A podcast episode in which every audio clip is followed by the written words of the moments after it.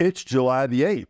Let's read the Bible. Friends, welcome back to this year long journey from Genesis to Revelation in just one year. Thank you for hopping on the Bible bus.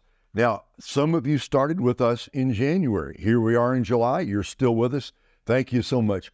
Others joined in February, March, April, May, June. Maybe you're starting today for your very first time. Doesn't matter.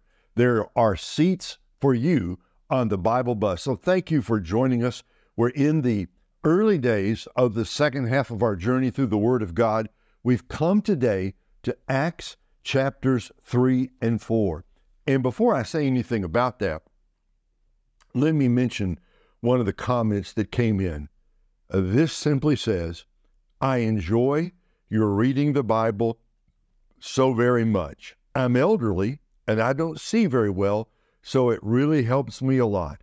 God bless you. Keep on reading. I love your voice. Thank you so much, and I love what you wrote. Thank you for your prayers. And uh, I do understand, uh, having reached the advanced age of 70 myself, I, under, I don't hear as well as I used to. I certainly don't see as well as I used to. So I'm delighted. It doesn't matter where you are along the spectrum, but thank you for joining with us. And uh, glad you're with us today. Let me let me remind us of something. There are two books that go together in the New Testament. One is Luke and the other is Acts, both written by the same man. Luke, the beloved physician. He was a learned man, a brilliant man. He was a man who enjoyed doing, well, we would call it today something like dissertation research. He says at the beginning of the Gospel Luke, uh, Gospel of Luke, I went back and I, I studied all the accounts, talked to the eyewitnesses, read their accounts of people who knew the Lord Jesus Christ. We see the same detailed care when we come to the book of Acts. Now, how shall we divide this book? Just a reminder Acts is built around two men, Peter and Paul. Just say that with me Peter and Paul. One more time with feeling Peter and Paul. Peter, Acts 1 through 12. Paul, Acts 13 through 28. And if you study this book, you can see Peter is the star of the first part of the book. Paul is the star. He is the chief figure in the second half of the book. And I think beyond that, we can say that there is an unfolding geographic pattern at work in the book based on Acts 1 8. Jesus said, You shall receive power after the Holy Spirit comes upon you. You shall be witnesses for me in Jerusalem, Judea, and Samaria, and unto the uttermost parts of the earth. Basically, we see Jerusalem in chapters 1 through 7. We see Judea and Samaria, chapters 8 and 9, and, and really chapter 10 as well. But starting then at chapters 13 through 28, you see the gospel, it's leaping. The gospel is leaping, it's jumping away from Judea uh, Jerusalem and Samaria. It's now going to go to the very ends of the earth. Thus, you have the first missionary journey, the second missionary journey, the third missionary journey, and finally, you have uh, Paul's long journey from Jerusalem to Rome. And really, in that last part of the book of Acts, we'll get there in a, in a few days. Um, last part of the book of Acts, it's meant to answer a, a really important question. How in the world how in the world did the gospel get from Jerusalem, the heart and center and soul of Judaism? How did it how did Christianity move from being what appeared to be an offshoot of Judaism to a religion for the whole world? How did you start in Jerusalem and end up in Rome? That's what the book of Acts is going to answer. So now, today, Acts 3 and 4. We are deep in the Jerusalem section. Paul is going to be introduced to us later. He's not on the scene yet. It's Peter. It's Peter and John. They're going up to the temple, the temple in Jerusalem. Let's begin to read. Now, Peter and John were going up to the temple for the time of prayer at three in the afternoon. A man who was lame from birth was being carried there. He was placed each day at the temple gate called Beautiful, so that he could beg from those entering the temple. When he saw Peter and John about to enter the temple, he asked for money. Peter, along with John, looked straight at him and said, Look at us. So he turned to them, expecting to get something from them. But Peter said, I don't have silver or gold, but what I do have, I give you. In the name of Jesus Christ of Nazareth, get up and walk. Then, taking him by the right hand, he raised him up, and at once his feet and ankles became strong. So he jumped up and started to walk. And he entered the temple with them, walking, leaping, and praising God. All the people saw him walking and praising God, and they recognized that he was the one who used to sit and beg at the beautiful gate of the temple. So they were filled with awe and astonishment at what had happened to him. While he was holding on to Peter and John, all the people, meaning the onlookers, utterly astonished, ran toward them in what is called Solomon's colonnade. When Peter saw this, he addressed the people Fellow Israelites, why are you amazed at this? Why do you stare at us as though we had made him walk by our own power or godliness? The God of Abraham, Isaac, and Jacob, the God of our ancestors, has glorified his servant Jesus, whom you handed over and denied before Pilate, though he had decided to release him. You denied the holy and righteous one and asked to have a murderer released to you. You killed the source of life, whom God raised from the dead. We are witnesses of this by faith in his name. His name has made this man strong, whom you see and know. So the faith that comes through Jesus has given him this perfect health in front of all of you. And now, brothers and sisters, I know that you acted in ignorance, just as your leaders also did. In this way, God fulfilled what he had predicted through all the prophets, that his Messiah would suffer.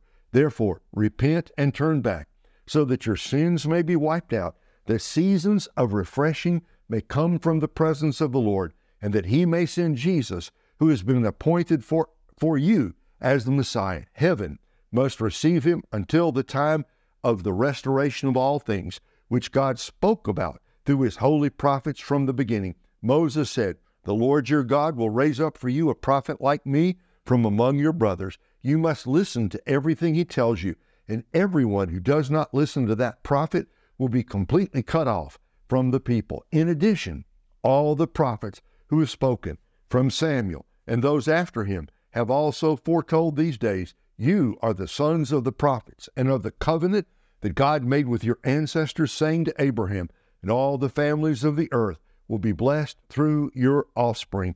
God raised up his servant and sent him first to you to bless you by turning each of you from your evil ways. That's the miracle, and that's the sermon. The miracle and the sermon. Now, we're going to get the aftermath in Acts chapter 4. While they were speaking to the people, the priests, the captain of the temple police, and the Sadducees confronted them because they were annoyed. What a word. They were annoyed that they were teaching the people and proclaiming in Jesus the resurrection of the dead. So they seized them and took them into custody until the next day since it was already evening. But many of those who heard the message believed, and the number of men came to about 5,000. The next day, their rulers, elders, and scribes assembled in Jerusalem with Annas the high priest, Caiaphas, John, Alexander, and all the members of the high priestly family. These, these were the people, Annas and Caiaphas directly, but these were the people who not many days earlier, in that fateful Thursday night, early Friday morning, who had questioned Jesus, who had attacked him, who had slapped him, who had mocked him, who had ridiculed him. Same people. They're going to gather now. Watch this. After verse 7, after they had Peter and John stand before them, they began to question them By what power or in what name have you done this? Then Peter was filled with the Holy Spirit and said to them, Rulers of the people and elders, if we are being examined today about a good deed done to a disabled man, by what means he, he was healed, let it be known to all of you and to all the people of Israel that by the name of Jesus Christ of Nazareth, whom you crucified and whom God raised from the dead, by him this man is standing here before you healthy. This Jesus is the stone rejected by you builders, which has become the cornerstone. There is salvation in no one else, for there is no other name under heaven given to people by which we must be saved. They observed the boldness of Peter and John and realized that they were uneducated and untrained men. They were amazed and recognized that they had been with Jesus. And since they saw the man who had been healed standing with them, they had nothing to say in opposition.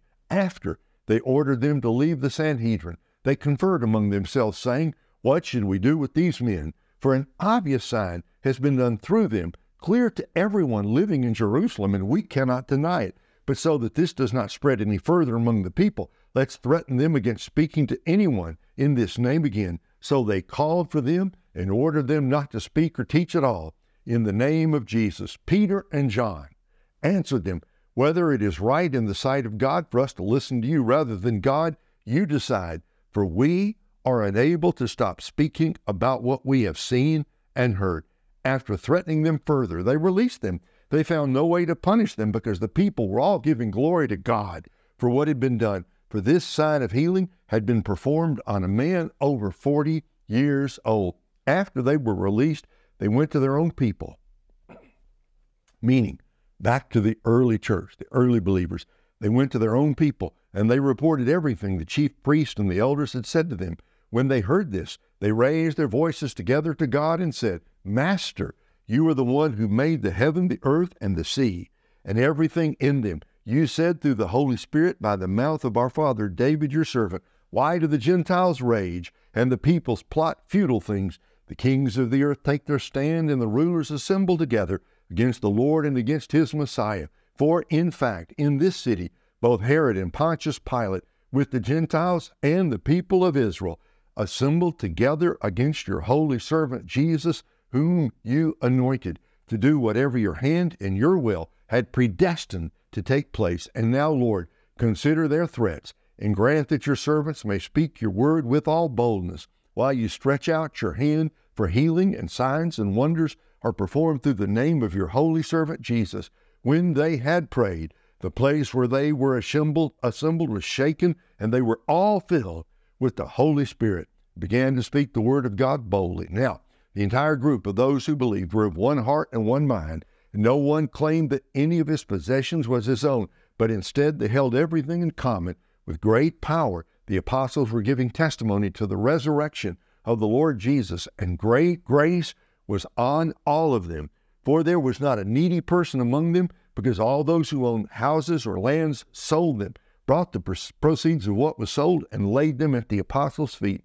This was then distributed to each person as any had need. Joseph, a Levite from Cyprus by birth, the one the apostles called Barnabas, which is translated son of encouragement, sold a field he owned, brought the money, and laid it at the apostles' feet.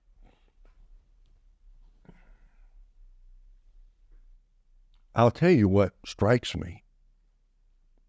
You have the miracle that's amazing. You have that sermon Peter preached in the temple courts, courtyards, to the very men who had, who had crucified Jesus, who were guilty of his death. He called them to repentance. And then they're arrested. And you have the leaders now, Caiaphas and Annas and the others. The, you, have the, you have the power brokers of the nation. They don't know what to do. They can't deny the miracle but they don't know this. They don't want this name of Jesus being spread. You know, it's not the miracle that bothers them. What bothers them is that these men are preaching that Jesus died and God raised him from the dead. And they couldn't have that kind of that kind of wild thing spread among the Jewish people. So they threatened them and then released them and told them not to speak again in the name of Jesus. And you come to the end of all this. What do Peter and John do? They go back to the church, back to the believers, and they have a prayer meeting. And this is so interesting to me that when you, this prayer, what are you going to do? What are you going to do? They, they told the church what the chief priests and the elders had said.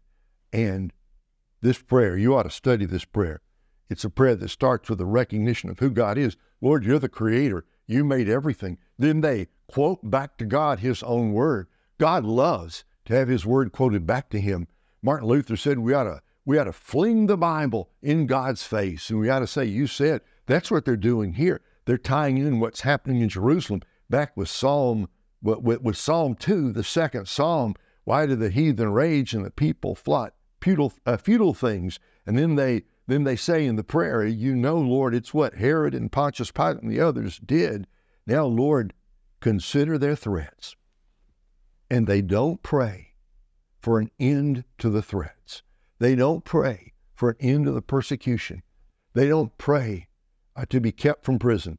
They, they pray, grant that your servants may speak your word with all boldness. There it is. There's the secret of the early church right there. They didn't run away from trouble, they ran toward it in the name of Jesus Christ. And it says, when they had prayed, the place where they were assembled was shaken. They were all filled with the Holy Spirit, began to speak the word of God boldly.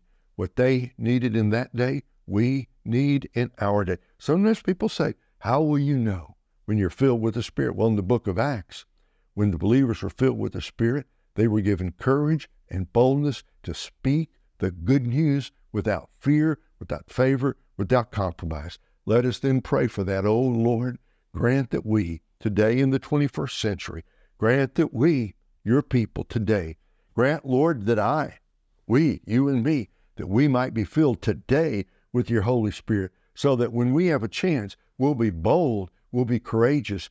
Lord, take away the spirit of fear, take away the temptation to compromise, give us courage to stand for you. Let your spirit fill us so that we can boldly preach the name of Jesus to the waiting, watching world today. We pray in Jesus' name. Go out and have a spirit filled day. And may the Spirit make you bold to share Jesus with someone today. Go out and have a great day. Ah, there is, you won't believe, there's going to be, tomorrow, there's going to be fresh graves in the churchyard. You don't want to miss that. Have a great day, folks. See you back here tomorrow. God bless.